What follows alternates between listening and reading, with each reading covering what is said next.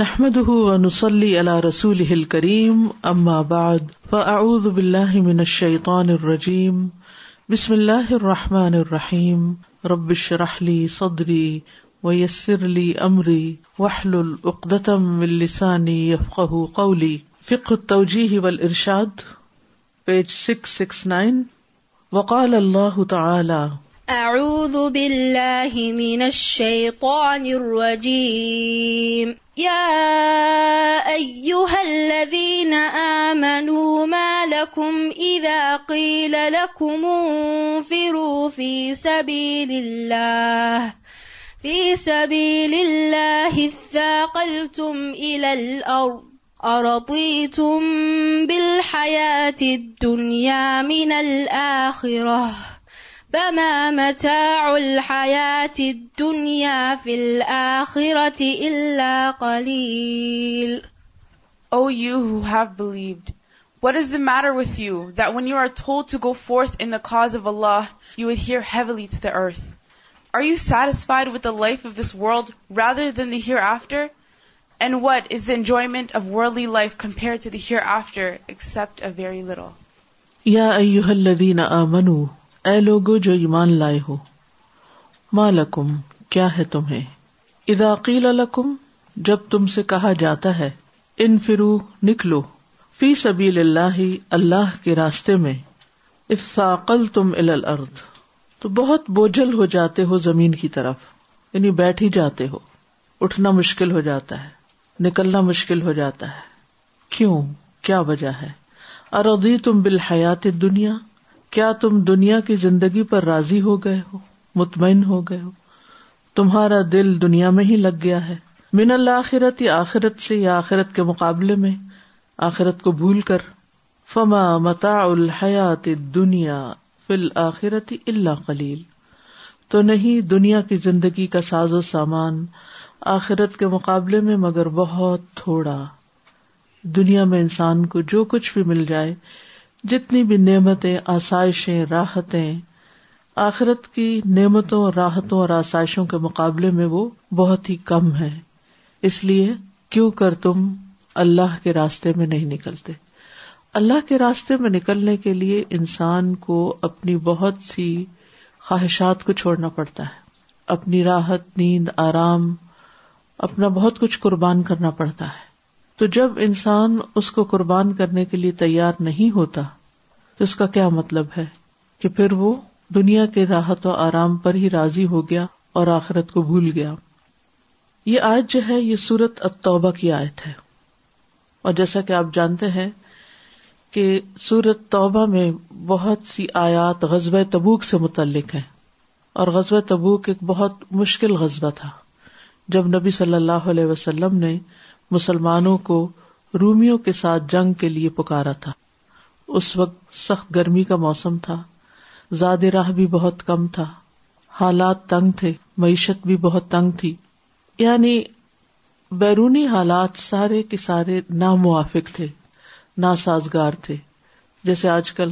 موسم بہت ناسازگار ہو گیا ہے تو اس ناسازگاری کی بنا پر نکلنا ایک مشکل کام لگتا ہے ہم سب اس کو اچھی طرح امیجن کر سکتے ہیں یہاں سخت سردی اور وہاں شدید ترین گرمی تو بعض مسلمانوں کے لیے اس سخت گرمی کے موسم میں نکلنا اور ایسے موسم میں کہ جب ان کے باغات پکے ہوئے تھے کھجوروں کے ایک بہت ہی مشکل کام تھا تو اس پر اللہ سبحان تعالی ناراض ہو کر کہہ رہے ہیں کہ تمہیں کیا ہو گیا ہے تم نہیں جانتے کہ ایمان کا تقاضا کیا ہوتا ہے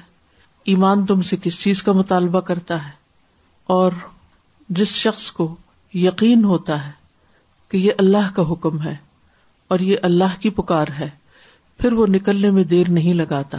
وہ اللہ کی رضا کی طرف دوڑ پڑتا ہے چاہے وہ کام آسان ہوتا ہے یا وہ مشکل ہوتا ہے سستا ہوتا ہے یا مہنگا ہوتا ہے انسان اپنے دین کی مدد اور اپنے دین کی خدمت کے لیے اپنے دین کی حفاظت اور اپنے دین کے دفاع کے لیے دوڑ پڑتا ہے ہر قربانی کر لیتا ہے تو اسی کانٹیکس میں فرمایا گیا کہ تمہیں کیا ہو گیا کہ تم اللہ کے راستے میں نکلنا نہیں چاہتے جب تم سے کہا گیا کہ نکلو تو تم بیٹھ گئے یعنی تم سست ہو گئے بیٹھتا کب ہے انسان عام حالات میں بھی انسان بیٹھتا اس وقت ہے جب اس کو کوئی تھکاوٹ لاحق ہوتی ہے تو سکون کے لیے بیٹھتا ہے یعنی تم صرف راحت اور سکون کی تلاش میں ہو اس دنیا میں دنیا کی زندگی پر ہی راضی ہو گئے ہو آخرت کے مقابلے میں حالانکہ آخرت کی راحت اور سکون تو دنیا سے کئی گنا زیادہ بہتر ہے تو یہ دراصل ان کو ابھارا جا رہا ہے کہ تم بڑے مقصد کے لیے کام کرو بڑے انعام کے لیے کام کرو بڑی خوشی پانے کے لیے کوشش کرو اور اگر انسان کے سامنے وہ بڑی آخرت ہو تو دنیا میں ہر طرح کی قربانی کرنا آسان ہو جاتا ہے یعنی اللہ کے راستے میں پھر مال خرچ کرنا اپنا وقت لگانا پھر یہ ایک خوشائند کام ہو جاتا ہے خواہ بظاہر نفس پر بہت بھاری ہو جسم پر بہت بھاری ہو انسان کی خواہشات کے برق سی کیوں نہ ہو لیکن انسان سوچتا ہے کہ زندگی تو تھوڑی سی ہے چند دن کی تو بات ہے تھوڑے دن اگر محنت کر لیں گے تو آئندہ کامیابی ہی کامیابی ہے اور پھر انسان کا ارادہ مضبوط ہوتا ہے ہم انسان ہے نا کمزور ہیں ہم اپنے حالات سے بھی متاثر ہو جاتے ہیں اور مختلف چیزیں ہمیں سستی میں مبتلا کر دیتی ہیں کبھی بارش کبھی برف کبھی ٹھنڈی ہوائیں کبھی اپنی جسمانی صحت کبھی طبیعت کبھی دل کی بدلتی ہوئی حالت کبھی لوگوں کی باتیں بے شمار رکاوٹیں ہوتی ہیں کہ جس کی بنا پر انسان اللہ کے راستے میں نکلنا نہیں چاہتا اور قربانی نہیں کرنا چاہتا تو اس لیے کہا گیا فما متا الحیات دنیا فی الآخرت اللہ کلیل یہاں جتنی بھی نعمتیں اکٹھی کر لو گے وہاں تو کچھ بھی نہیں بنے گا وہاں یہ سب کچھ کام نہیں آئے گا لیکن اگر آج تم نے قربانی کر لی تو کل تمہارے لیے ہر طرح کی نعمتیں جمع ہو جائیں گی اور وہاں تمہیں وہ کچھ ملے گا جس کی تمہارے نفس تمنا کریں گے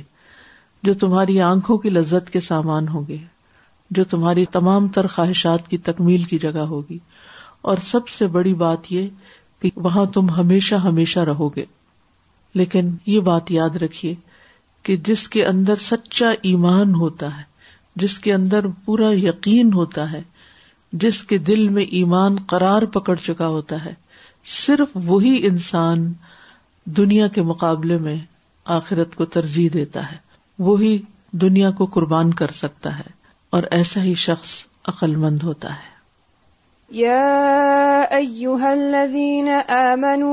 لكم إذا قيل لكم کم في سبيل الله اثاقلتم إلى الأرض أرضيتم تم الدنيا من الآخرة فما متاع الحياة الدنيا دنیا الآخرة إلا قليل السلام علیکم رحمۃ اللہ وبرکاتہ استاذہ یہ کام کرنے کے لیے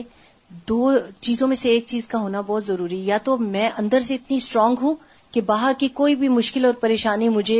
کمزور نہ کر پائے اور میں اللہ کا کام کر لوں اور یا پھر اگر میں اندر سے کمزور ہوں تو میرے آس پاس کے ساتھی ایسے ہونے چاہیے جو مجھے چلا لیں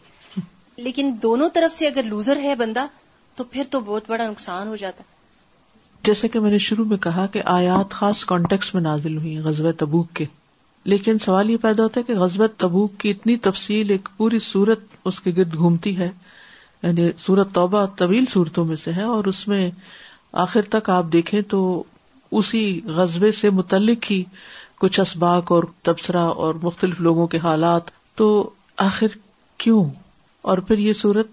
آخری صورتوں میں سے ہے یعنی قرآن مجید کے اس حصے میں سے ہے جو آخری حصے میں نازل ہوا کیونکہ غزوہ تبوک جو تھا وہ بذات خود ایک آخری قصبہ تھا نبی صلی اللہ علیہ وسلم کی زیر سرپرستی جس کی طرف لوگوں کو دعوت دی گئی تھی تو اس سارے واقعے کو قرآن میں کیوں بیان کیا گیا اور اتنی تفصیل سے کیوں اور قرآن مجید ہمارے لیے کتاب ہدایت ہے اور ہر دور کے لیے اور ہر ماحول کے لیے کتاب ہدایت ہے اللہ کے راستے میں نکلنا آسان کاموں میں سے نہیں ہے اس میں ضرور رکاوٹیں آتی ہیں اندر سے بھی آتی ہیں باہر سے بھی آتی ہیں کبھی ماحول کی کبھی موسم کی اور یہاں آپ دیکھیں کہ معیشت کی بھی تھی مشکل اور دوسری طرف موسم کی مشکل بھی تھی دونوں طرح کی تھی اور یہی دو چیزیں بہت بڑے فیکٹر ہوتے ہیں کہ جس سے انسان کسی بھی کام کرنے میں ڈھیلا پڑ جاتا ہے ہاں دنیا کے لیے انسان کے اندر پھر موٹیویشن ہوتی ہے کیونکہ انسان کو پتا ہوتا ہے اگر میں نے کام نہیں کیا تو میں کھاؤں گا کہاں سے تو حالات جیسے بھی ہوں طبیعت کیسے بھی ہو موڈ کیسا بھی ہو انسان نکل پڑتا ہے لیکن آخر چونکہ بعد کا معاملہ ہے نا کل کا معاملہ ہے تو اس کے لیے انسان پھر سستی کر جاتا ہے اچھا پھر دیکھیں گے بعد میں کچھ اور کر لیں گے اور بھی تو بڑے بڑے نیکی کے کام ہیں اور کیے جا سکتے ہیں انسان اپنے آپ کو تعویلوں سے ٹلا دیتا ہے میرا یہ بات سمجھ میں آ رہی تھی کہ ساتھ جو ہے وہ بہت ضروری ہے کہیں بھی اللہ نے کبھی بھی تنہا نہیں چھوڑا ہم یہاں اس ملک میں بھی آئے تو کوئی نہ کوئی ایسا ساتھی یا کوئی نہ کوئی ایسی شخصیت سامنے آتی رہی جس نے اللہ کی طرف بلایا اور جو جڑنا چاہتے تھے وہ ان سے جڑے چاہے وہ کمی تعداد میں ہو لیکن ایک کام جو ہے کرنے کا اللہ کی دعوت کا وہ چلتا رہا تو ایسے ہی اب یہ کہ اگر ہم اپنے ارد گرد کے لوگوں کو اپنی طرف کھینچنے کے ساتھ ساتھ اپنے ان لوگوں کے ساتھ جڑے رہیں جو یہ کام کر رہے ہیں تو یقیناً سستی کا مقابلہ کر سکیں گے بالکل کیونکہ ایک ہے ذاتی کاموں کے لیے نکلنا اور یہاں ہے انفروفی سبیل اللہ اللہ کے راستے میں نکلنا ذاتی کاموں کے لیے تو انسان کو مجبور نکلنا ہی ہوتا ہے لیکن اللہ کے کام کے لیے ہمیں کوئی مجبوری نہیں ہوتی ہماری اپنی چوائس ہوتی ہے لیکن بعض حالات میں ضروری بھی ہوتا ہے وقال اللہ تعالی يا أيها الذين آمنوا لا تتخذوا آباءكم وإخوانكم أولياء إن استحبوا الكفر على الإيمان ومن يتولهم منكم فأولئك هم الظالمون you who have believed do not fathers your your or your brothers if they have disbelief over belief and whoever does so among you then is is those who are the یا ڈور الذین آمنو اے لوگو جو ایمان لائے ہو لا تتخذوا آباءکم مت تم بناؤ اپنے باپ دادا کو اپنے آبا کو و اخوانکم اور اپنے بھائیوں کو اولیاء دوست مددگار استحب القفر المان اگر وہ ترجیح دیں کفر کو ایمان پر کم اور جو کوئی ان سے دوستی کرے گا فولا ہم ظالمون تو یہی لوگ ظالم ہے پھر یا ائی الذین منو اے لوگوں جو ایمان لائے ہو تمہاری ایمان کا تقاضا کیا ہے کہ تم اپنی محبت اور دوستی ان لوگوں کے ساتھ رکھو کہ جو تمہیں اللہ کے راستے میں بڑھنے میں مدد دیں اللہ کی اطاعت میں اور ان لوگوں کو چاہے وہ قریب ترین ہی کیوں نہیں تمہارے چاہے تمہارے والدین ہیں یا تمہارے بہن بھائی ہیں ان کو دوست نہ بناؤ اگر وہ کفر کو ایمان پر ترجیح دے جیسے پہلے بھی بات ہوئی نا کہ ایک موٹیویشن اندر سے ہوتی ہے اور ایک موٹیویشن باہر سے ہوتی ہے اندر کی موٹیویشن کبھی کم پڑتی ہے تو جو باہر کی موٹیویشن ہوتی ہے کمپنی کی صورت میں دوستی کی شکل میں تعلقات کی شکل میں وہ انسان کو سیدھا رکھتی ہے اگر انسان کی محبت اور تعلق ایسے لوگوں سے زیادہ ہے کہ جو اللہ کے راستے میں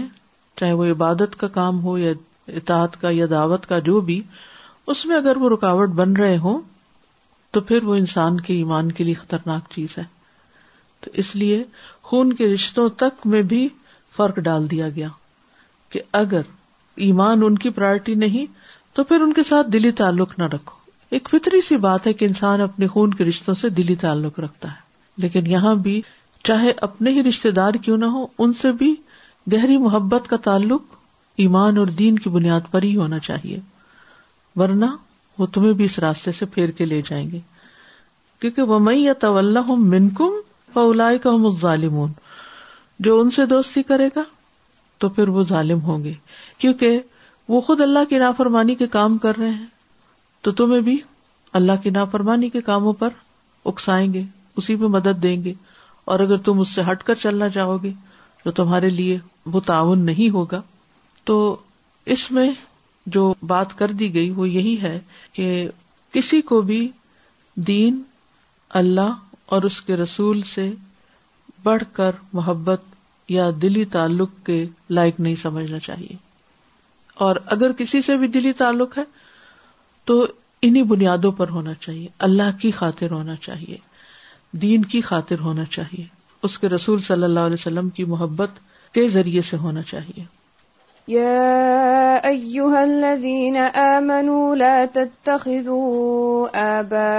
اخوان کم اولیا الكفر القفر المان ومن يتولهم منكم فأولئك هم الظالمون یہ آبا اور اخوان جو ہیں یعنی ان کے ساتھ خون کا رشتہ ہے تو کیا ان کے ساتھ رہتے ہوئے گزارا کیا جا سکتا ہے وداؤٹ دلی تعلیم جی وہ تو گزارے میں تو کوئی منع نہیں ہے کیا نبی صلی اللہ علیہ وسلم آخر تک ابو طالب کے ساتھ نہیں رہے تھے یا اور اسی طرح یعنی ابو لاس جو آپ کے داماد تھے وہ بہت آخر میں مسلمان ہوئے ہیں تو رشتے داری کو نہیں کاٹنا تعلق ختم نہیں کرنا لیکن دلی تعلق جو ہے وہ ایمان والوں سے ہی ہوگا انفلوئنس نہیں لینا ان سے کیونکہ یہ اپنی طرف کھینچ لے جائیں گے ورنہ حسن سلوک تو سب کے ساتھ ہوگا انسانیت کی بنیاد پر اور خون کے رشتوں کی بنیاد پر رشتے داری کی بنیاد پر تعلق سے منع نہیں کیا جا رہا یہاں ولایت سے منع کیا جا رہا ہے ولی ہی سے لفظ مولا ہے یعنی وہ دلی تعلق گہری دوستی اور محبت کا وہ تعلق جو انسان کے پھر اعمال پر بھی اثر انداز ہو جاتا ہے جن کی خاطر انسان کمپرومائز کرنے لگتا ہے یعنی جن کے انفلوئنس میں آ کر انسان اپنے دین پر کمپرومائز کرنے لگتا ہے especially India many of the Hindu girls got and who get into marriages with Muslim boys, when they are having a good relationship with their parents and with their uh, siblings, and when they have children, and when these children go, and when they see all that is taking place in the relatives' houses, the children are very confused. Mm. Adults, at least they know what is right and what is wrong. And when the children, they meet their cousins and they see their green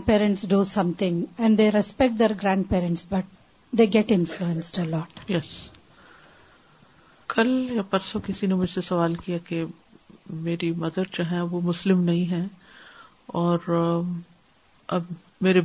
church لے جانا چاہتی ہیں Christmas پہ تو مجھے کیا کرنا چاہیے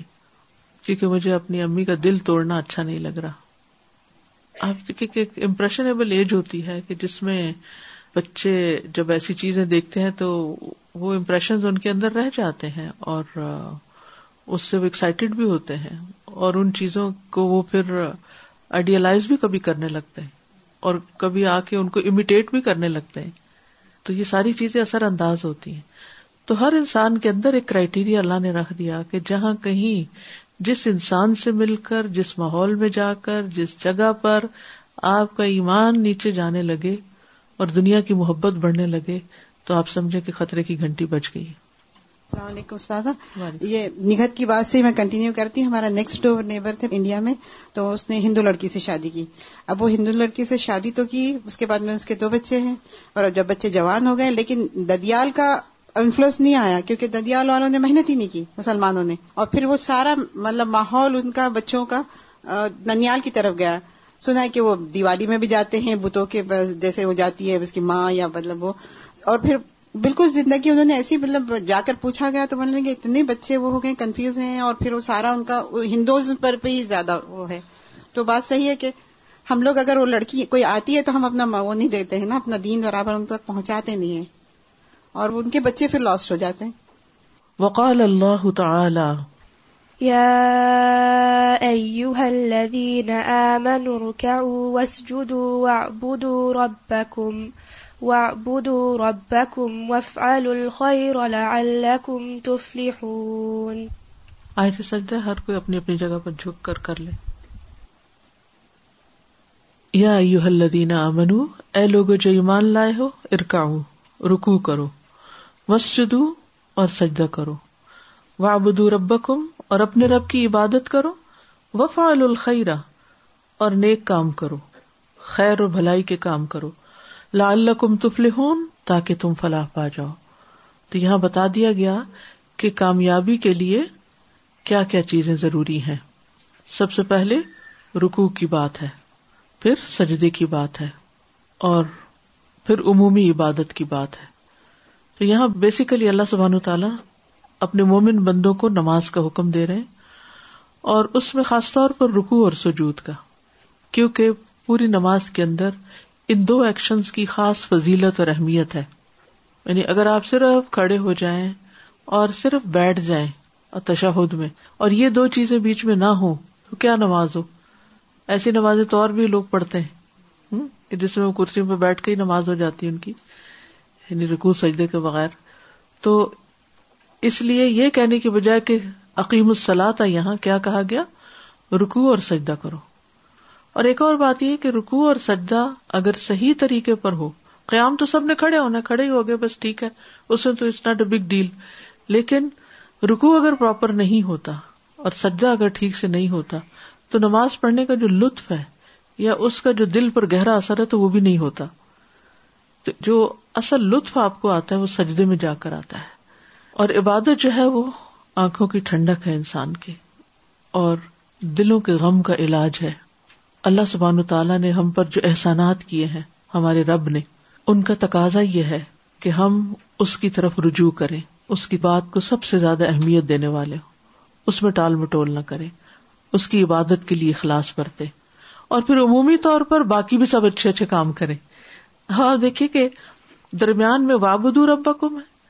ایک طرف وفال الخیر ہے جو عمومی خیر ہے اور دوسری طرف رکو اور سجدے کی بات ہے یعنی اگر ایک ترازو لیا جائے عبادت کو اگر ایک ترازو میں رکھا جائے تو رکو اور سجود یا نماز ایک طرف اور باقی سارے کام ایک طرف ہے کیونکہ ایک حدیث کے مطابق جس کی نماز نہیں تو پھر باقی نیکیاں بھی ضائع ہونے کا اہتمال ہے یعنی اس کا مفہوم یہ بنتا ہے حدیث کا کیونکہ پہلا سوال تو نمازی کے بارے میں اگر وہ ٹھیک نہیں تو پھر باقی کیا ٹھیک ہے اور جس کی نماز ٹھیک ہو گئی اس کا سب کچھ ٹھیک ہو گیا لیکن عموماً جو شخص عمومی طور پہ نیک کام کر رہا ہو نماز پڑھے یا نہ پڑھے تو ہماری ہمدردیاں ہوتی ہیں اس سے ٹھیک ہے انسانی ہمدردی ہر ایک سے ہونی چاہیے اور ہمدردی اور خیر خواہی نماز نہ پڑھنے والے سے بھی ہونی چاہیے مگر وہ کیسی ہمدردی کہ اسے ہم نماز کی طرف لے آئیں لیکن یہ سوچنا کہ کوئی فرق نہیں پڑتا اگر نماز نہیں پڑھ رہا تو یہ درست بات نہ ہوگی کیونکہ یہاں فلاح کا تعلق ان سارے کاموں کے ساتھ ہے بڑی جامع سی آئے تھا یہ اور یہ تاکہ تم فلاح پاؤ یعنی اگر تم فلاح پانا چاہتے ہو اور اپنی پسندیدہ منزل اور مقام تک پہنچنا چاہتے ہو اور ہر طرح کے ناپسندیدہ چیزوں سے بچنا چاہتے ہو تو پھر اس کے سوا کوئی چارہ نہیں کہ اپنے آپ کو اپنے رب کے لیے خالص کر لو اور اس کے بندوں کے فائدوں کے کاموں کے لیے بھاگ دوڑ کرو یہ دو ہی چیزوں کا مطالبہ ہے خالق کی اطاعت اور عبادت بھی اور دوسری طرف بندوں کی خدمت خالق کی عبادت اور بندوں کی خدمت یہی راستہ ہے سعادت کا کامیابی کا فلاح کا آمنوا واسجدوا تُفْلِحُونَ السلام علیکم جیسے یہ نا کہ ایک عبادت ہے وہ ہمیں سکون دیتی ہے اور جب ہم وفال الخیر کہتے ہیں تو دوسروں کو فائدہ پہنچتا ہے تو میں نے وہ کل کاٹا خربوزہ تو خربوزے کے بیچ میں سے اتنے سارے بیج نکلے ایک خربوزے میں سے تو میں نے سوچا کہ جیسے بندہ ہوتا ہے اور اس میں سے اگر وہ خیر کے کام کرے تو کتنے سارے لوگوں کو فائدہ پہنچا ہر بیچ کے اندر صلاحیت ہے ایک پورا پودا بننے کی اور اس پودے کے اندر صلاحیت ہے کئی خربوزے پیدا کرنے کی تو اگر ایک سو بیج ہیں اس کے اندر اور وہ سارے کے سارے زمین میں چلے جائیں تو کتنی خیر پھوٹے گی اس سے لیکن رائٹ پلیس پر ہوں گے تو تبھی ایسے ہی پھر خود غرض ہو گئے نا ہم کہ فائدہ اٹھانا چاہتے ہیں پہنچانا نہیں چاہتے میں سوچ رہی تھی کہ جو ورک اور وس جدو یعنی یہ رکو اور سجود میں اگر مکمل خوشبو اور یعنی اس کی فزیکل حالت بھی اور اس کی روحانی حالت بھی اگر ہم چیزوں کو درست رکھیں تو جو وف الخیر والا کام ہے نا اس میں اخلاص رکھا جا سکتا اخلاص آتا ہے بالکل ورنہ اخلاص جاتا رہتا ہے اس طرح لگ رہا ہے اچھے کام میں لگے ہوئے ہیں لیکن ان کاموں میں سے اخلاص نکل جاتا ہے نماز صحیح اصل میں بار بار اللہ تعالیٰ جو نماز کی طرف بلاتے ہیں اور بار بار پلٹ کے اس کی طرف جاتے ہیں وہ پھر ہمیں یہی سبق سکھا کے بھیجتی ہے کہ جو کچھ کرنا اللہ ہی کے لیے کرنا ہے اور پھر اگر غلطی کر لیتے تو پھر آ کے توبہ کرتے ہیں اور پاک صاف ہوتے ہیں وقال اللہ تعالی يا أيها الذين آمنوا اذكروا الله دینہ امن اللہ ذکر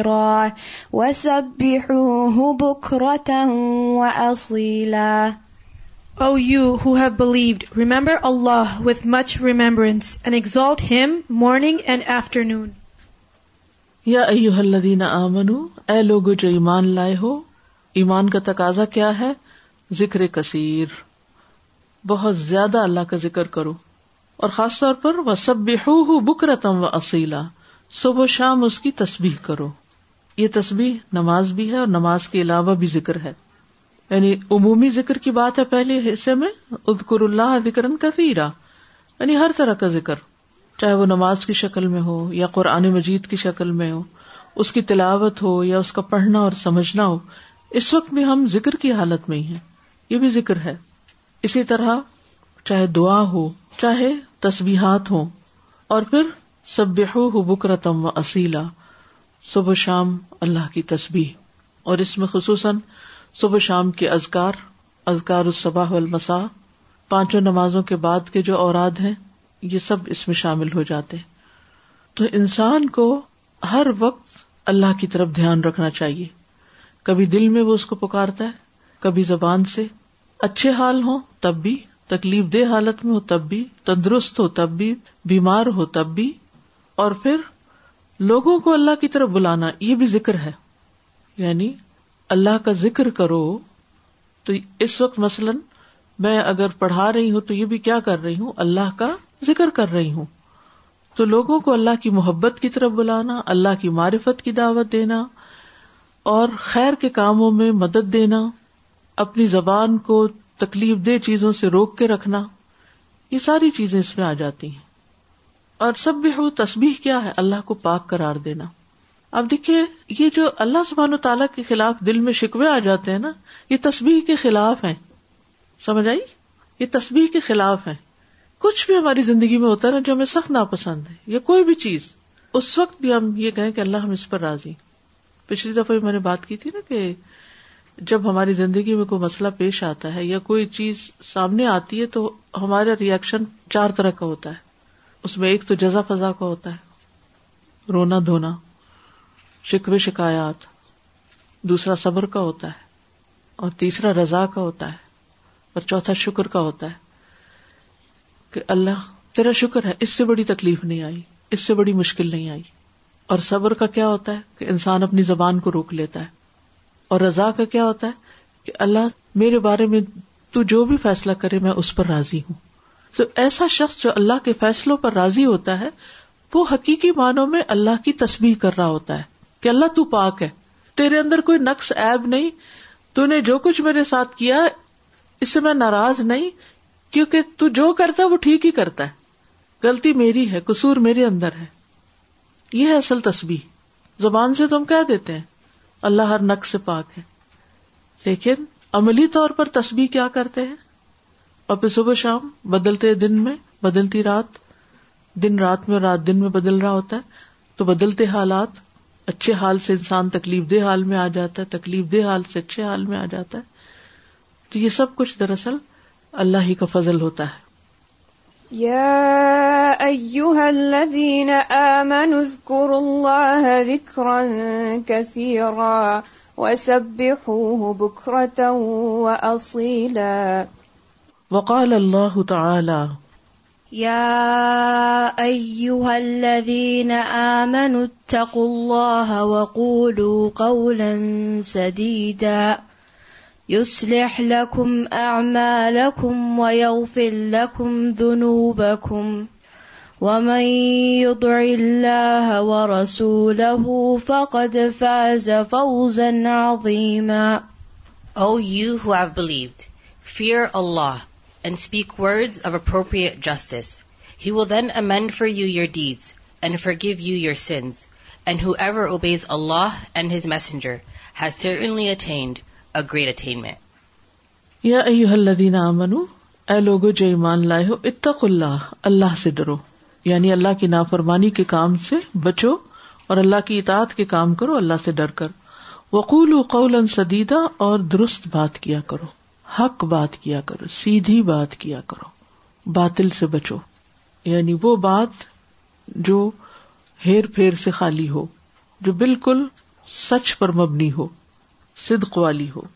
تو اس سے کیا ہوگا تقوا اور سیدھی بات سے یوس لہ لم امال تمہارے اعمال کی درستگی کر دے گا وہ یکفر لکم دنوب اور تمہارے گناہ معاف کر دے گا یعنی اللہ دیکھتا ہے کہ بندے کا طرز عمل کیا ہے بندہ کرتا کیا ہے تو جب بندہ تقوا اختیار کرتا ہے اور سچائی پر اپنی زندگی کو کائم کر لیتا ہے تو اس کی زندگی کی اصلاح ہونے لگتی اس کی عادات اس کی سوچ اس کی گفتگو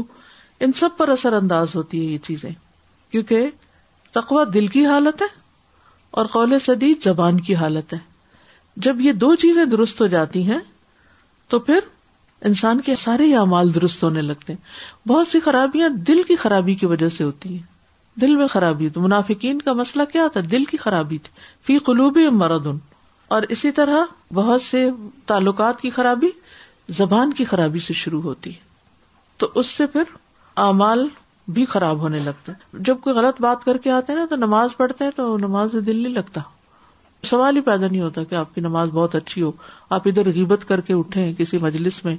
اور دوسری طرف آپ کی نماز بہت ہی شاندار ہو نہیں ہوتا لیکن آپ نے دیکھا ہوگا کہ جب انسان اپنی زبان کی حفاظت کرتا ہے اور مشکل حالات میں بھی سچ بولتا ہے تو پھر کیا ہوتا ہے انسان کی جو نیک کام ہے ان کے اندر بہتری آنے لگتی ہے تن اللہ تعالیٰ اس کے گناہ معاف کرتا ہے وہ میں تو اللہ و رسول اور جو اللہ اور اس کے رسول کی اطاعت کرے گا فقط فاض افوز نظیما تو وہ یقیناً عظیم شان کامیابی پائے گا یعنی کامیابی کا جو انحصار ہے وہ اللہ اور اس کے رسول کی اطاعت پر ہے تو یہ بیسک ٹولس ہے نا دل کی غذا تقوا ہے دل کی تزئین جو ہے وزیہ فی قلوبکم جو ایمان کے ساتھ ہے اور تقوا کے ساتھ ہے اور زبان کی جو خوبصورتی ہے وہ سچائی کے ساتھ ہے تو اس کے نتیجے میں پھر انسان یعنی پوری اس کی جو پرسنالٹی ہے اس کی شخصیت ہے وہ تبدیل ہو جاتی ہے اور پھر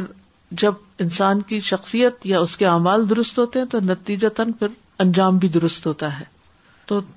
تقوی بیسیکلی ہر طرح کے حالات میں سر اور الانیا دونوں طرح یعنی چھپے اور کھلے اللہ کی اطاعت اور اللہ کی پسند کا کام یعنی تکوا ہی سے انسان کے اندر یہ صلاحیت پیدا ہوتی ہے کہ کھلے چھپے سامنے پیچھے سب جگہ وہ اللہ سے ڈرتا ہے یعنی کہ وہ اکیلے میں کچھ اور کرتا ہے لوگوں کے سامنے کچھ اور بن جاتا ہے اور پھر دل درست ہوتا ہے تو زبان درست ہو جاتی ہے کیونکہ انسان سوچ سمجھ کے بولتا ہے بات کرتے ہوئے ڈرتا ہے اور کالج سدید میں آپ دیکھیے کہ پیچھے ذکر کثیرہ کی بات آئی نا تو پھر کال سدید میں یہ ذکر ہے امر بال معروف ہے نہیں انل منکر ہے علم کا سیکھنا ہے سکھانا ہے درست نتیجے تک پہنچنے کی خواہش رکھنا یعنی حقیقت کو جاننے کی کوشش کرنا اور اسی حقیقت کو بیان کرنا یہ تمام کی تمام چیزیں جو ہیں یہ انسان کے پوری زندگی کی اصلاح کر ڈالتی ہیں کیونکہ سوچ کے مطابق ہی ہمارے اعمال ہوتے ہیں اور قول ہمارے اعمال پر اثر انداز ہوتا ہے تو پھر یہاں معیار اور کرائیٹیریا دے دیا گیا اور وہ کیا ہے اللہ اور رسول کی اطاعت یا اللہ وقولوا قولا سدیدا يصلح لكم اعمالكم ويغفر لكم ذنوبكم ومن يطع الله ورسوله فقد فاز فوزا عظيما یہ تو بہت بڑی بات ہے کہ آگے انسان تسبیحات پہ اور اور چیزوں پہ غور کرے اگر ہم اپنے معاشرے میں بیسک چیزوں پہ غور کریں وہیں کالن سدیدہ نہیں ہوتا یعنی اگر کوئی پوچھتا کہ چائے پینا یا پانی تو آپ شرمندہ ہو کے کہتے رہنے دیں اور بعد میں دل میں اتنی کھٹک ہوتی ہے ایک دفعہ اور پوچھ لیتی کہ چائے پینی تھی میں نے وہیں پر کالے سدید اگر کرتے کہ مجھے لگ رہی ہے پیاس چائے کی مجھے دے دو تو پھر مطلب سارے دل کی بھی حالت صحیح رہے گی دل ہی پریشان رہے گا السلام علیکم so of a person her tongue is just harsh but from heart she is pure that make sense then because if the the heart is pure tongue has to be soft right اور دل دیکھا کس نے جس کے اچھا ہونے کی گواہی آپ دے رہے ہیں حدیث بالکل سامنے آ گئی کہ تم دو چیزوں کی ضمانت دو تمہیں تمہیں جنت کی ضمانت بالکل بالکل اور ان دو چیزوں کی حفاظت مشکل ہے اصل میں انسان اتنی تیزی سے پھسل جاتا ہے اور خاص طور پر جب کوئی کچھ کہہ رہا ہوتا ہے تو جواباً ہمیں کچھ نہ کچھ تبصرہ ضرور کرنا ہوتا ہے اور وہیں سے خرابی شروع ہو جاتی ہے سازا جی when you mention about that when you see something against you then the decision of Allah that's contradictory to تسبی I was thinking so both ways and اکلی to submit س what we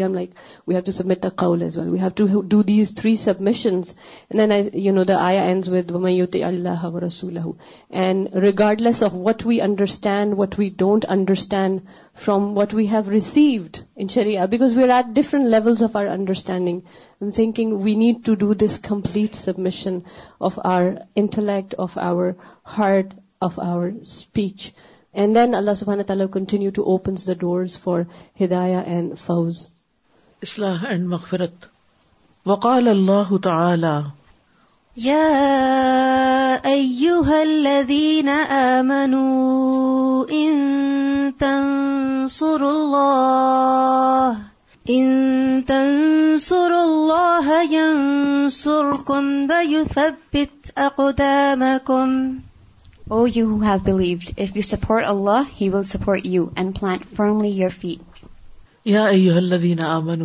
اے لوگو جو ایمان لائے ہو ان تنصر اللہ اگر تم اللہ کی مدد کرو گے ینصرکم وہ تمہاری مدد کرے گا وہ یو سب بےتقدام اور وہ تمہارے قدم جما دے گا تمہیں استقامت عطا کرے گا ہم چاہتے ہیں کہ اللہ ہماری مدد کرے ہم ہر نماز میں بھی دعا کرتے ہیں ایا کا نابدو و ایا کا نستعین لیکن اس کی شرط کیا ہے کہ تم بھی تو کچھ کرو تم بھی تو آگے بڑھو اور پھر تنسر اللہ اللہ کو تو مدد نہیں چاہیے لیکن اللہ کے دین کی مدد اللہ کے رسول کی محمد جی سورت محمد ہے نا تو رسول اللہ صلی اللہ علیہ وسلم کی مدد ان کے کاموں میں ان کے مشن میں وہ خود نہیں ہے لیکن ان کا مشن تو آج بھی جاری ہے تو اسی دین کو آگے بڑھانے کے لیے جب انسان مدد کرتا ہے کام کرتا ہے محنت کرتا ہے تو اللہ کی مدد بھی آتی ہے اور پھر یہ یا اللہ دین عمر اجتماعی بات بھی نہیں سب مسلمانوں کو اکٹھے خطاب ہے تو مسلمانوں کی مدد کیوں نہیں ہوتی اکثر سوال کرتے ہیں نا بچے بھی کہ مسلمانوں کی مدد کیوں نہیں ہوتی علامہ اقبال نے بھی شکوہ کیا تھا کہ برق گرتی ہے تو بےچارے مسلمانوں پر یعنی تیرا فضل ہے تو اغیار کے کاشانوں پر یعنی وہ لوگ جو تجھے مانتے نہیں ان پر تو تیرے بہت عنایتیں ہیں اور جو تجھے ماننے والے ہیں وہ آج دنیا میں ذلیل و خوار ہو رہے ہیں تو اس کی بنیادی وجہ کیا ہے کہ جب مسلمانوں نے اپنے دین ہی کو چھوڑ دیا اور دین ہی کی مدد اور خدمت کے لیے کوشش نہیں کی تو پھر اللہ کی مدد کہاں سے آئے وہ یہ سب بھی تقدام اور پھر تمہارے قدم بھی جما دے گا یعنی تمہیں قوت عطا کرے گا جرت عطا کرے گا اور ہر اعتبار سے تمہاری مدد ہوگی لیکن اس کے لیے پہل تمہیں کرنی ہوگی تو بنیادی طور پر دین کی خدمت اللہ کی طرف دعوت اور یہ سب کچھ اخلاص کے ساتھ یعنی جس کے ذریعے وجہ اللہ کی طلب ہو بس لوگوں کے وجوہ کی نہیں کیونکہ بہت دفعہ جب ہم کوئی اچھا کام کرتے ہیں تو ہمارے اندر کیا خواہش جنم لیتی ہے کیا طلب آتی ہے لوگوں کے چہرے ہماری طرف متوجہ ہوں لوگ ہمیں توجہ دیں لوگ ہمیں اپریشیٹ کریں لیکن جس کو اللہ کے چہرے کی طلب لگ جاتی ہے پھر وہ لوگوں کے چہروں سے بے نیاز ہو جاتا ہے جس کو یہ شوق لگ جائے کہ کل جنت میں اللہ کا دیدار ہو تو پھر وہ اس سے چھوٹی چیز پر نہ تو وہ راضی ہوتا ہے اور نہ ہی اس کو اس کا کچھ شوق رہتا ہے جس کا گول بڑا ہوتا ہے نا اور جس کی منزل بہت اونچی ہوتی ہے تو وہ چھوٹی چھوٹی چیزوں کی پرواہ نہیں کرتا کیونکہ اسے وہاں پہنچنا ہوتا ہے اور وہ اپنا وقت اور اپنی طاقت اور اپنی صلاحیت کو اس میں کھو نہیں دیتا اسی لیے آپ دیکھیں گے کہ جو لوگ بڑے کام کرتے نا وہ چھوٹی چیزوں میں نہیں الجھتے ان چیزوں کو نظر انداز کرتے چلے جاتے ہیں تو بہرحال جو خالد اللہ کی رضا کے لیے یہ سب کچھ کرے گا تو اللہ کی مدد بھی آئے گی کیونکہ بازو کا تو انسان کر رہا ہوتا اور مدد نہیں آتی تو یہ نہیں کہ اللہ کو مدد نہیں کر سکتا ہمارے اندر کچھ کھوٹ ہوتا ہے ہمارے اندر کچھ کمی ہوتی ہے اس وجہ سے مدد نہیں آتی اور پھر جب مشکل پڑتی ہے تو ہمارے قدم لٹکڑانے لگتے ہیں ہم اس رستے سے ہٹنے لگتے ہیں ہم اس راہ کو چھوڑنے لگتے ہیں ایک کام کو اہم سمجھنے کے باوجود بہترین سمجھنے کے باوجود بھی اس سے پیچھے ہٹنے لگتے ہیں ہم سمجھتے ہیں کہ یہ بڑا نیکی کا کام ہے لیکن پھر کیوں چھوڑتے ہیں پھر کیوں ڈیلے پڑ جاتے ہیں پھر کیوں سست ہو جاتے ہیں کیونکہ کہیں نہ کہیں اخلاص کی کمی ہے تو جب انسان اللہ کی طرف سچے دل سے ایک قدم بھی بڑھاتا ہے تو اللہ تعالیٰ دلوں میں صبر انڈیل دیتا ہے اطمینان قلب نصیب کرتا ہے ثابت قدمی عطا کرتا ہے انسان کے اندر قوت برداشت بڑھا دیتا ہے قوت برداشت بڑھا دیتا ہے یہ بالکل ایسے آپ نے دیکھو گا جب ایک لڑکی کا پہلا بچہ پیدا ہوتا ہے نا تو کتنا بھاری اور کتنا مشکل ہوتا ہے لیکن پھر اس کے بعد دوسرا پھر تیسرا پھر چوتھا تو وہ جو ایک نہیں پال سکتی تھی وہ چار کیسے پال رہی ہے برداشت بڑھ گئی نا کیونکہ وہی کام ریپیٹڈلی کیا تو برداشت بڑھ گئی اسی طرح جب ہم اللہ کے دین کا کام ریپیٹڈلی کرتے ہیں تو پھر کیا ہوتا ہے برداشت بڑھ جاتی ہے یہ بھی اللہ کا قانون ہے کہ جو ثابت قدمی اختیار کرے گا اس کے اندر برداشت بھی بڑھ جائے گی اور پھر اس کے دشمنوں کے خلاف اس کو مدد بھی حاصل ہوگی اور اللہ کا سچا وعدہ بھی پورا ہوگا کہ اللہ تعالی مدد کرے گا اور واقعی مدد آتی ہے اگر انسان کو لگے کہ کامیابی نہیں ہو رہی مدد نہیں آ رہی میرے اندر کھوٹ ہے تو پھر بھی لیکن لگا رہے کھوٹ چلا جائے گا نا ایونچولی جی لگا رہے نا کیونکہ کوئی بھی کھوٹ ایک دفعہ سے تو نہیں نہ ہو جاتا مثلاً ایک میلا کپڑا جو ہوتا ہے نا ہم سب میلے ہیں میں تو اپنے آپ کو ایسے ہی لیتی ہوں جیسے ایک میلا کپڑا ہوتا ہے نا تو صرف ایک دفعہ پانی سے نکال کے تو نہیں صاف ہو جاتا اور زیادہ سے زیادہ میل ہوتی ہے تو پھر اس میں مختلف ٹیکنیکس استعمال کرنی پڑتی ہیں اور مختلف داغوں کو اتارنے کے لیے مختلف چیزیں چاہیے ہوتی ہیں تو اس لیے انسان کو جمنے کی ضرورت ہے اور جماؤ اخلاص کے ساتھ آتا ہے اخلاص کے بغیر نہیں آتا یا الذین آمنوا ان سر اللہ ینصرکم ویثبت اقدامکم وقال اللہ تعالی اوہل نمو اکم فیسیق فیسی کم بین فتبينوا بہنو فت بہنو اتو قو فتصبحوا پتوس بھو پتس بھیو آل مالتم ندی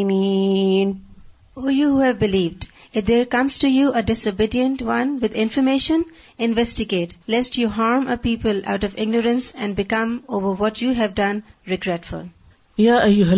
من اے لوگو جو ایمان لائے ہو ان جا اکم فاسقن اگر آئے تمہارے پاس کوئی فاسق بنا با کوئی خبر لے کر فتح بھائی تو چھانت پٹک کر لیا کرو قومن کہ کہیں تم جانا پڑو ایک ایسی قوم کو بجہالت لا علمی کے ساتھ فتس ہو تو پھر ہو جاؤ تم علامہ فعال تم اس پر جو تم نے کیا نادمین نادم شرمندہ یعنی اے لوگو جو ایمان لائے ہو تمہاری ایمان کا تقاضا یہ ہے کہ تم عقل مندی کا ثبوت دو اور انسان کی عقل مندی کیا ہوتی ہے کہ انسان ہر سنی سنائی بات پر یقین نہ کر لے بلکہ کوئی بھی خبر جو اس کے پاس پہنچی ہو خواہ کسی کی ذاتی زندگی سے متعلق ہو یا کسی اجتماعی زندگی سے متعلق ہو تو پہلے اس کی تحقیق کیا کرو خصوصاً اگر اس پر تمہیں کوئی ایکشن لینا ہو یا اگر وہ بات تمہیں آگے کسی کو کرنی ہو تو تبین کا طریقہ کیا ہوگا اگر ذاتی زندگی میں اگر کسی کے تبین کرنا ہو مثلاً یعنی ایک شخص کے بارے میں دوسرے کو کوئی خبر پہنچی ہے تو اس بات کو آگے کنوے کرنے سے پہلے کیا کرنا چاہیے کنفرم کرنا چاہیے کیونکہ جب ریکنفرم نہیں کیا جاتا تو نقصان کیا ہوتا ہے بعض اوقات جھوٹی خبریں جھوٹی باتیں مشہور ہونے لگتی ہیں اس سے سوسائٹی کے اندر اضطراب پھیل جاتا ہے ایک بے چینی پھیل جاتی ہے خصوصاً اگر وہ بات کسی ایسے شخص کے بارے میں کہی جا رہی ہو کہ جس کا تعلق مثلا دین کی تعلیم دینے سے ہے یا پھر کوئی خدمت خلق کے کام سے ہے عموماً جو لوگ بےچارے خدمت خلق کا کام کرتے ہیں اور چندہ کٹھا کرتے ہیں ان کی تو زندگی کبھی ہو ہی نہیں سکتا کہ ان پر الزام نہ لگے کبھی نہیں ہو سکتا یعنی میں نے نہیں دیکھا کہ کبھی کسی نے کوئی اس قسم کا اچھا کام کیا ہو اور پھر اس پر شک نہ کیا گیا یہ کرتا کون ہے نا سمجھ لوگ کرتے ہیں نا کہ وہ گمان سے کام لے کر خود سے خود کیلکولیشن کر لی اور پھر ان کو حقیقی سمجھ لیا اور جس سے متعلق وہ بات ہوئی اس سے تحقیق ہی نہیں کی پچھلے دنوں ایک کسی کے بارے میں مجھے پتا چلا کہ وہ پہلے نکاب کرتی تھی اب نکاب نہیں کرتی تو مجھے کسی نے بتایا تو میں نے کہا آپ ان سے بات کر لیں انہیں سے پوچھ لیں کہ کیا مسئلہ ہے تو جب انہوں نے بات کی تو انہوں نے کہا کہ مجھے سرائسس ہو گیا ہے اور جس حصے کو کپڑا چھوتا ہے اس پہ بہت تکلیف دہ داغ بن جاتے ہیں یعنی وہ جس کو بھی سرائسس کا مرض پتا ہو اب آپ دیکھیں کہ ایک شخص تکلیف میں ہے اور وہ کپڑا لے ہی نہیں سکتا اور اس بنا پر اگر اس نے ایک کام جو پہلے وہ کرتا تھا اب نہیں کرتا چھوڑ دیا تو بات ختم ہو گئی پوچھنے والے کی بھی تسلی ہو گئی ورنہ ہم عموماً کیا کرتے ہیں اس طرح کی باتیں بیٹھ کے مجلسوں میں ڈسکس کرتے ہیں فلاں فلاں کو دیکھا پہلے کیا کرتا تھا اب کیا کرتا ہے اب وہ ایسا ہو گیا اب وہ ایسا ہو گیا اور پھر ایک نے بات چھڑی چار اور ساتھ مل گئے اور بات کچھ تھی اور کچھ سے کچھ بن گئی اسی طرح اگر کوئی شخص کوئی خدمت خلق کا کوئی چیریٹی کا کام کر رہا ہے حتیٰ کہ یہ الزام تو نبی صلی اللہ علیہ وسلم پر بھی لگا تھا او من میں ردو اگر ان کو کچھ ملتا رہے پھر راضی ہیں تو یہاں پر ایمان کا تقاضا یہ بتایا گیا ہے کہ خصوصاً ایسا شخص جو فاسق ہو یعنی جس کا اپنا ہی دین قابل اعتبار نہیں جس کے اندر عقل ہی نہیں نے ہے تو عقل استعمال نہیں کی کہ کس موقع پر کیا بات کرنی اور کیا نہیں کرنی تو پھر تم ہر سنی سنائی بات کو سچ مت سمجھ لو یعنی وہ تو غلط کر ہی رہا ہے تمہارا کیا فرض بنتا ہے دیکھیے مثلاً یہ تو کبھی نہیں ہونا کہ آپ گھر میں بیٹھے ہوں اور بیچ میں کوئی اکثر لوگ یہ کہتے ہیں ہم تو نہیں غیبت کرنا چاہتے لیکن اب بزرگ شروع کر دیتے ہیں تو پھر کیا کریں تو پھر کیا کرتے ہیں وہ جو بزرگ جو بھی کوئی خاندان کی باتیں بتاتے وہ آپ کا فرض ہے آپ یقین کر لیں کیا خیال ہے نہیں یقین کرنا چاہیے چاہے بزرگ ہی چاہے آپ کے ماں باپ بتا رہے ہوں نہیں یقین کرنا چاہیے آپ بس پازیٹو بات ہی کرتے رہے کہ اچھا دعا کرے اللہ ان کو معاف کر دے اللہ ان کو ہدایت دے یہ کچھ بھی یعنی حسب موقع کوئی بھی طریقہ اختیار کیا جا سکتا لیکن خصوصاً اگر کوئی ایکشن لینا ہو تو پھر جب تک تحقیق نہ کرے انسان ایکشن نہ لے انتصیب قومن بجہالت کہیں ایسا نہ ہو کہ لا علمی میں تم کسی قوم پہ جا پڑو حملہ آور ہو جاؤ یہ حملہ اس زمانے میں تو غزہ بنو مستلق کے معاملے میں تھا نا یہ یعنی خاص کانٹیکس میں آیت نازل ہوئی لیکن عمومی طور پر ہم کسی انسان کے پیچھے پڑ جائیں تو وہ اس کے اندر بھی لا علمی ہو جہالت ہو تو پھر بعد میں تم ریگریٹ نہ کرو شرمندہ نہ ہو تو اللہ تعالیٰ کتنا مہربان ہے ہمیں شرمندگی سے بتانا چاہتا ہے کہ تم ایکشن لینے سے پہلے کسی بات کو آگے پہنچانے سے پہلے کیا کرو بات کی تحقیق کرو اسی طرح اگر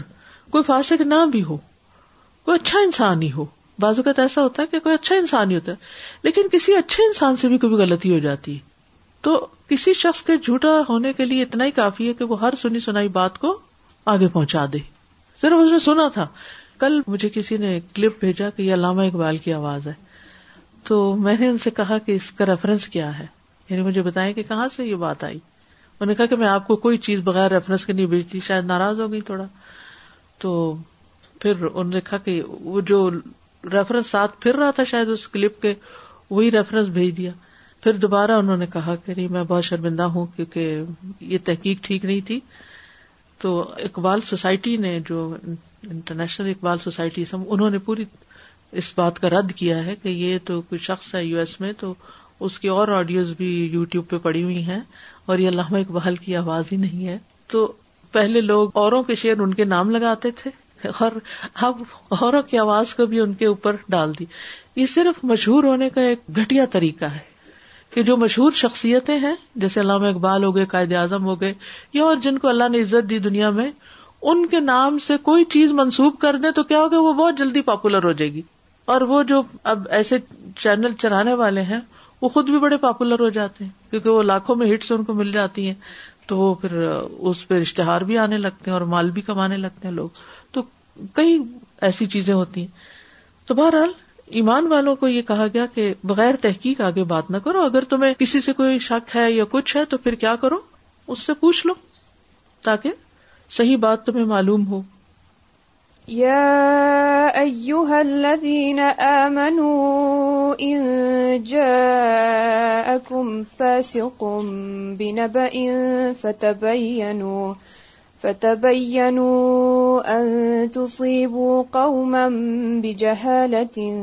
فتصبحوا على ما فعلتم نادمين وقال الله تعالى يا أيها الذين آمنوا لا يسخر قوم من قوم عسى أن يكونوا خيرا منهم ولا نساء من نساء عسى أن يكن خيرا منهن ولا تلمزوا أنفسكم ولا تنابزوا بالألقاب بئس الاسم الفسوق بعد الإيمان وَمَنْ لَمْ يَتُبْ فَأُولَئِكَ هُمُ الظَّالِمُونَ. O you who have believed, let not a people ridicule another people, perhaps they may be better than them. Nor let women ridicule other women, perhaps they may be better than them. And do not insult one another, and do not call each other by offensive nicknames. Wretched is the name of disobedience after one's faith. And whoever does not repent, then it is those who are the wrongdoers. یا ایوہ الذین آمنو اے لوگو جو ایمان لائے ہو لا یسخر نہ مذاق اڑائے قوم کوئی قوم من قوم کسی قوم کا اصا ان یکونو خیرم منہم ہو سکتا ہے کہ وہ ان سے بہتر ہوں یعنی جن کا مذاق اڑایا جا رہا ہے وہ اڑانے والوں سے بھی اچھے ہوں ولا نسا من نسائن اور نہ عورتیں عورتوں کا مزاق اڑائے یقین نہ خیرم ہوں نہ ہو سکتا ہے کہ وہ ان سے بہتر ہوں ولا تل مزو انفسکم اور نہ اپنے آپ کو ایب لگاؤ ولا بزو بال القاب اور نہ تم آپس میں ایک دوسرے کو چڑھاؤ القاب کے ساتھ بے سلسم الفسوق باد المان کتنا برا ہے نام فسک میں ایمان کے بعد ملم یتب اور جو توبہ نہ کرے فولا کا ظالمون تو یہی لوگ ظالم ہیں پھر ایمان والوں سے یہ کتاب ہے اے ایمان والو مومن کے دوسرے مومن پر کچھ حقوق ہیں ٹھیک ہے ان میں سے ایک حق کیا ہے کہ کوئی کسی کا مزاق نہ اڑائے نہ قول کے ساتھ نہ فیل کے ساتھ یعنی کسی کی نقلیں اتار کے یا کسی کے لباس پہ ہنس کے یا کسی کی تحقیر کر کے کیونکہ یہ سب کچھ حرام ہے مومن کو جائز نہیں کہ دوسرے مومن کو حقیر قرار دے اس کی کسی بھی چیز کا مذاق اڑا کے کیونکہ مزاق اڑانے والا دراصل ایجاب نفس کا شکار ہوتا ہے ایجاب کیا ہوتا ہے یعنی اپنے آپ کو بڑی چیز سمجھ رہا ہوتا ہے کہ میں بہتر ہوں اور جس کا وہ اڑا رہا ہوتا ہے اس کو حقیر کر رہا ہوتا ہے ذلیل کر رہا ہوتا ہے تو جو جس کو ذلیل کر رہا ہے ہو سکتا ہے کہ جسے وہ ذلیل کر رہا ہے لوگوں کی نگاہوں میں وہ اللہ کی نگاہ میں زیادہ بہتر ہو اس سے اور اگر نہیں بھی فار اگزامپل تو اب اڑانے والا بہرحال نیچے گر گیا اپنے اس برے عمل کی وجہ سے اور جس کا مزاق اڑایا جا رہا ہے وہ اس سے بہتر ہے کیونکہ اس کے کچھ گناہ ہی جڑ گئے اس تکلیف میں پڑنے کی وجہ سے اور جس نے ڈالا جو اپنے آپ کو بڑی چیز سمجھ رہا تھا اور دوسرے کو چھوٹا سمجھ کر اس کا مزاق اڑا کیونکہ انسان اپنے سے بڑے کا مزاق نہیں اڑاتا کوئی اپنی ماں کا مذاق نہیں اڑاتا اگر کرتا ہے تو وہ تو پھر انتہا درجے کی گری ہوئی چیز ہے تو عمومی حالات میں غالباً غالب اوقات میں انسان اسی کا مذاق اڑاتا ہے جس کو وہ چھوٹا سمجھتا ہے یا چھوٹا کرنا چاہتا ہے تو اس لیے یہاں ایمان کے تقاضے کے طور پر اس عمل سے روک دیا گیا اور کتنے خوبصورت انداز میں روکا گیا کہ ہو سکتا ہے کہ وہ ان سے بہتر ہو اور وہ ان کی نیکیاں تم سے چھپی ہوئی ہوں مزاق عام طور پہ دوسرے کی کمزوری کا اڑایا جاتا ہے کسی کے منہ سے کوئی لفظ ایسا نکل گیا کوئی پھسل گیا کوئی گر گیا کوئی کپڑا ایسا پہن لیا کچھ چھوٹی چھوٹی چیزیں ہوتی ہیں لیکن ہو سکتا ہے کہ اس شخص کے اندر کوئی ایسی خوبیاں جو تمہیں نظر نہ آتی ہوں اور وہ اس کا درجہ قیامت کے دن تم سے کئی گنا بڑھا دیں ایک اور چیز یہ ہے کہ جیسے ایک حدیث میں بھی آتا ہے کہ نبی صلی اللہ علیہ وسلم فرمائے کہ کسی انسان کے برا ہونے کے لیے اتنا ہی کافی ہے کہ وہ اپنے مسلمان بھائی کو حقیر سمجھے کتنی میننگ فل بات ہے یہ کسی کے برا ہونے کے لیے اتنا ہی کافی ہے کہ مسلمان بھائی کو حقیر سمجھے اس حدیث کی روح سے اگر ہم سب اپنا اپنا جائزہ لیں اور یہ دیکھیں کہ ہمارے دل میں دوسروں کا کیا مقام ہے کیا وقت ہے کیا کسی کی شکل کی وجہ سے ہم اس کو کچھ نہیں سمجھتے یا اس کی فزیک کی وجہ سے یا اس کے لباس کی وجہ سے یا اس کے بولنے کے انداز کی وجہ سے یا اس کی غربت کی وجہ سے کون سی چیز جن کی وجہ سے ہم اس کو کوئی اہمیت نہیں دیتے بلکہ الٹا اس کا مزاق اڑا رہے ہوتے ہیں اور بعض اوقات پیچھے سے اڑاتے ہیں لوگ اور بعض اوقات سامنے سے ایسا مذاق اڑانے والا اس کے برا ہونے کے لیے یہ مزاق اڑانا ہی کافی ہے بے حس امن شرری اتنا ہی شر کافی ہے کسی کا اتنا ہی برا ہونا کافی ہے یہ حق رخا المسلم کہ اپنے مسلمان بھائی کو وہ حقیر سمجھتا ہے تو کسی کے مال یا مقام اسٹیٹس اس کی کسی بھی چیز کی بنا پر اس کو حقیر نہیں سمجھ کمتر نہیں سمجھنا چاہیے کیونکہ انسان مزاق اسی کا اڑاتا ہے جس کو کمتر سمجھتا ہے حقیر سمجھتا ہے دوسری بات جو یہاں کی گئی وہ کیا ہے ولا تل مزو انف اپنے آپ کو ایب نہ لگاؤ اپنے آپ کو تو کوئی ایب نہیں لگاتا تو پھر اپنا آپ سے مراد یہاں کون ہے یعنی کسی پر ایب لگانا اپنے آپ پر ہی لگانا ہے لمز جو ہوتا ہے یہ قول کے ساتھ ہوتا ہے اور ہمز جو ہوتا ہے یہ فیل کے ساتھ ہوتا ہے اور یہ دونوں ہی حرام ہے وہ قرآن مجید میں آتا ہے نا ویل الکلی ہومزا تلو مزا تو ہومزا کس سے ہوتا ہے ایکشن سے اور لومزا کس سے ہوتا ہے زبان سے مسلمان جو ہے ان کو دین نے ایک جسم واحد کی طرح کرار دیا ہے ایک اور حدیث میں آتا نا کہ مومن کیا وہ ایک جسم کی طرح ہے جب جسم کا ایک حصہ دکھتا ہے تو سارے کو بخار چڑھ جاتا ہے سارا جسم اس کا ساتھ دیتا ہے ایسے ہی جب مسلمانوں میں سے کسی ایک مسلمان کا مزاق اڑا رہے ہیں تو کیا ہے گویا ساروں کو ہی بٹا لگا رہے ہیں اس لیے کسی کو بھی ایب نہ لگاؤ آپ دیکھیے کہ بعض اوقات وہ ایب کسی میں ہو بھی سکتا ہے دو صورتیں نا ایک یہ کہ ایب ہے ہی نہیں اور آپ اپنی جہالت کی بنا پر صرف سنی سنائی باتوں پر یقین کر کے ایب لگا رہے ہیں اور دوسرا یہ کہ ایب ہے دونوں صورتوں میں منع ہے ایب ہے تب بھی اس کو نہیں اچھالو اس کی اصلاح کر دو اس کو نصیحت کر دو کیوں کیونکہ جب اس کو اچھالا جاتا ہے تو پھر سب سے اعتماد اٹھتا ہے مثلاً کسی خاندان کا ایک شخص ہے اگر اس میں کوئی ایپ پایا جاتا ہے اور اس ایپ کو اچھالا جاتا ہے تو کیا ہوتا ہے ماں باپ بھی ساتھ بدنام ہوتے ہیں اولاد مثلاً کوئی غلط کام کرتے سب سے پہلے کون ہے تیرا باپ تیرا باپ بھی ایسا ہی ہوگا فلام بھی ایسا فلام بھی پھر وہ ایک ہوا چل پڑتی ہے اس کے برعکس ہمیں کیا حکم دیا گیا ایپ لگانے کے برعکس امر بل مارو اور نئی ہے نل کرو سب کا فریضہ ہے روکو اس کو ہم چاہتے ہیں کسی کی اصلاح ایب اچھال کے ایب لگا کے اسلام کیا چاہتا ہے کہ اگر کوئی غلط کر رہا ہے نا اس کو جا کے منع کرو خود کر سکتے خود کرو خود نہیں کر سکتے تو کسی اتارٹی والے سے کہو کہ وہ اس کو منع کرے لیکن منع کرو تو اگر تم نے کسی کے اچھا اچھالے تو وہ دراصل تمہارے اپنے ہی ہے وہ جو کشتی والی مثال ہے نا کہ اگر سوراخ کیا تو سارے ڈوبیں گے اور پھر اور کس چیز سے روکے گیا بلا نز بل القاب اور تم القاب کے ساتھ کسی کو مت چڑھاؤ یعنی نام مت رکھو اور جیسے کسی کو اس کی فزیکل کسی کنڈیشن کی وجہ سے اس کا نام رکھنا یا برے لفظوں سے یاد کرنا تو یہ تمام چیزیں اس میں آتی ہیں باد المان ایمان لانے کے بعد فسق پہ نام پیدا کرنا کتنا برا ہے یعنی مومن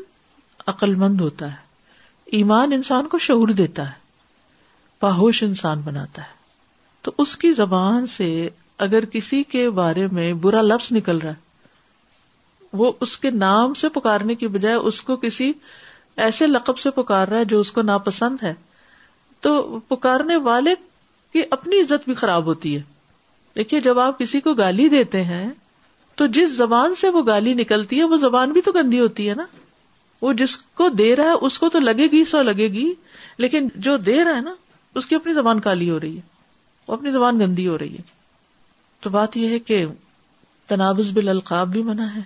اور فسک بھی نام پیدا کی کیا یہ سارے غلط کام فسک یعنی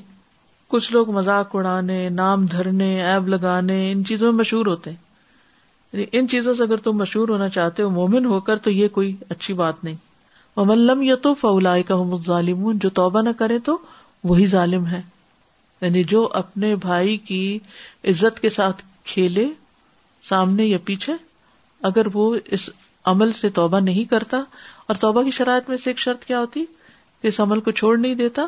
تو ایسے لوگ اپنی جان پہ ظلم کرنے والے وہ نقصان تو کسی کو پہنچا رہے ہیں لیکن دراصل اپنے آپ کو دے رہے ہیں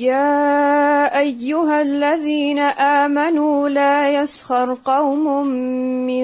قوم من ولا نساء من نساء عسى أن يكن خيرا منهن ولا تلمزوا أنفسكم ولا تنابزوا بالألقاب بئس الاسم الفسوق بعد الإيمان ومن لم يتب فأولئك هم الظالمون میں یہ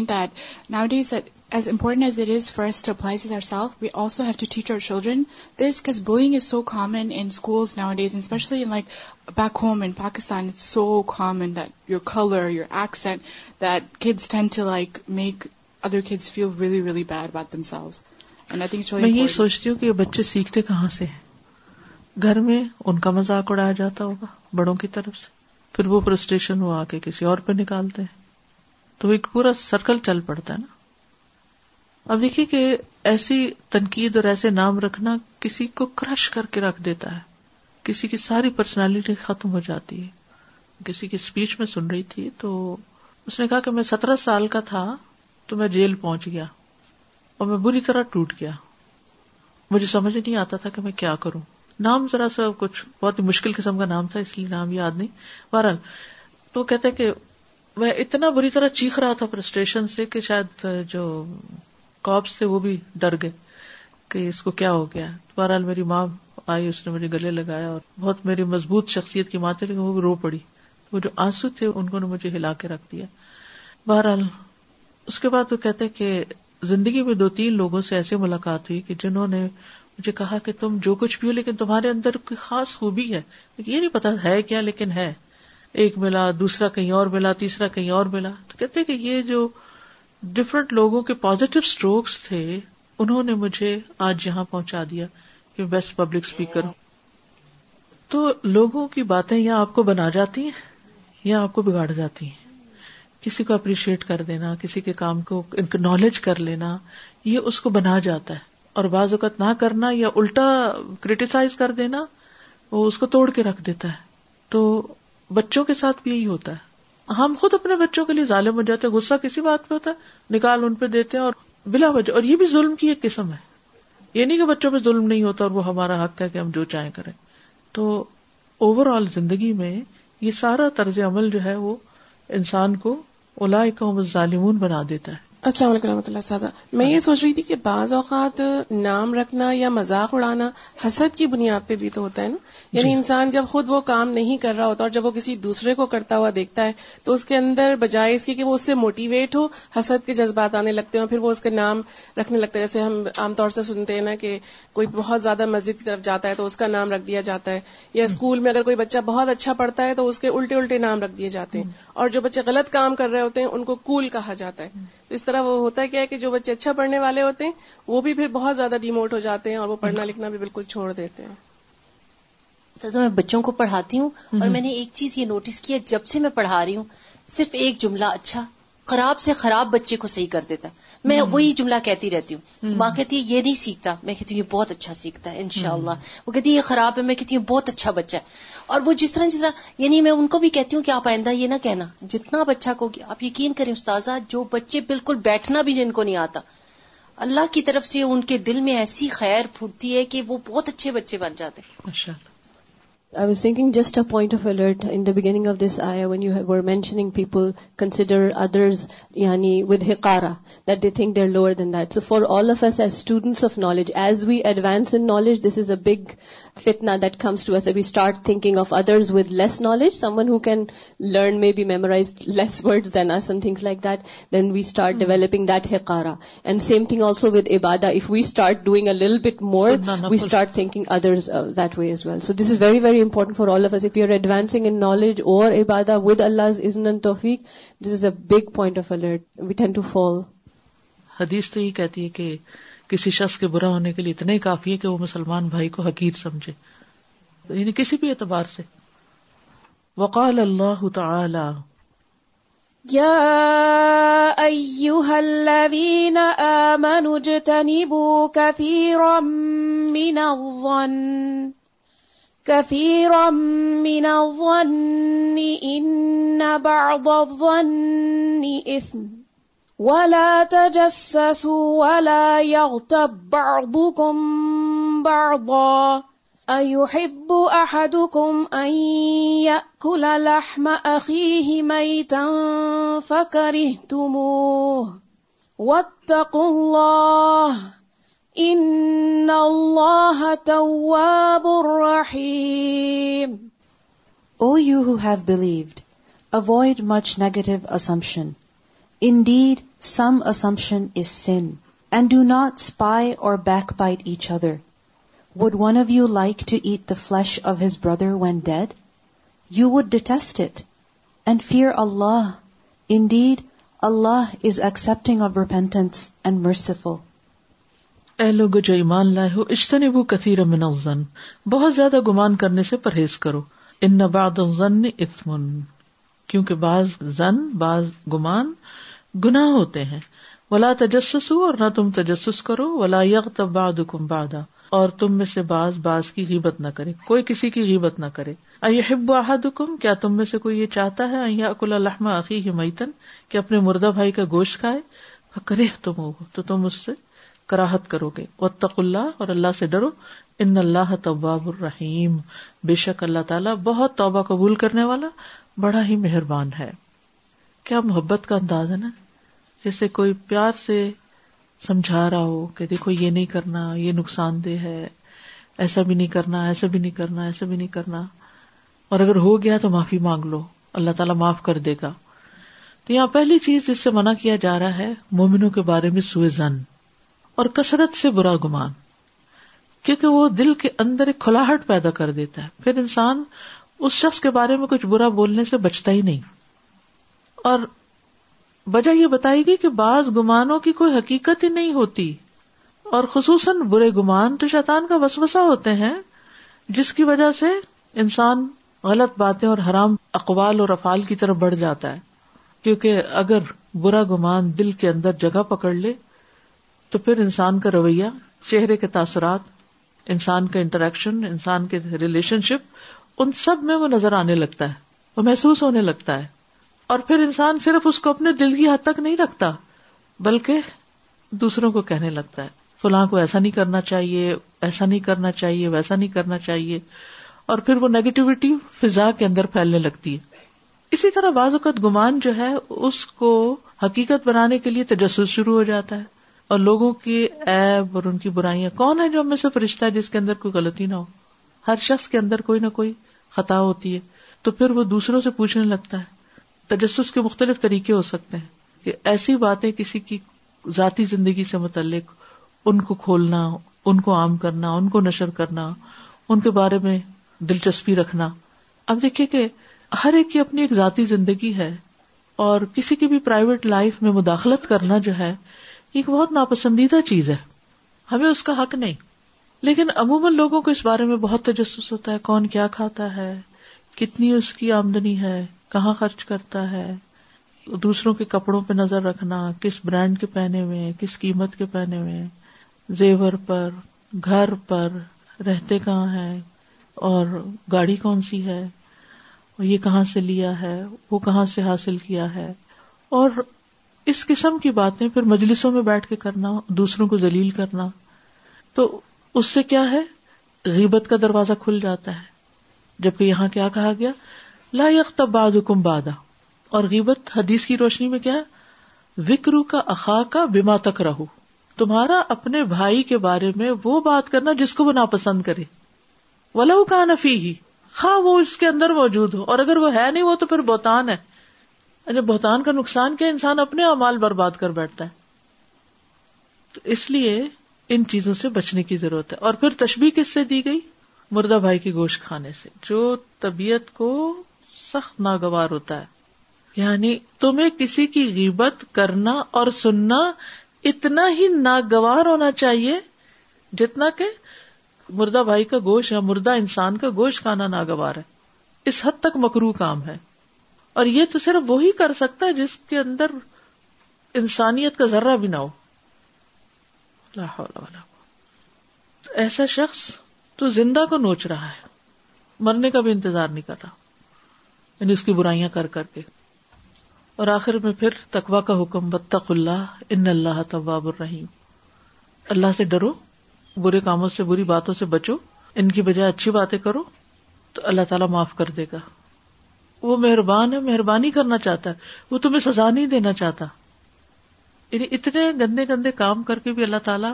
ہمیں معاف کرنا چاہتا ہے اور پھر بھی توبہ کی دعوت دے رہا ہے کیسا مہربان ہے وہ رب تو ان چیزوں کو چھوڑ دینا چاہیے اصل سبق کیا ہے کہ سب کچھ چھوڑ دو ورنہ انسان اپنی ہی آخرت خراب کر تم دوسروں کی دنیا خراب کر رہے ہو اور اپنی آخرت کیسی تم بالحیات دنیا من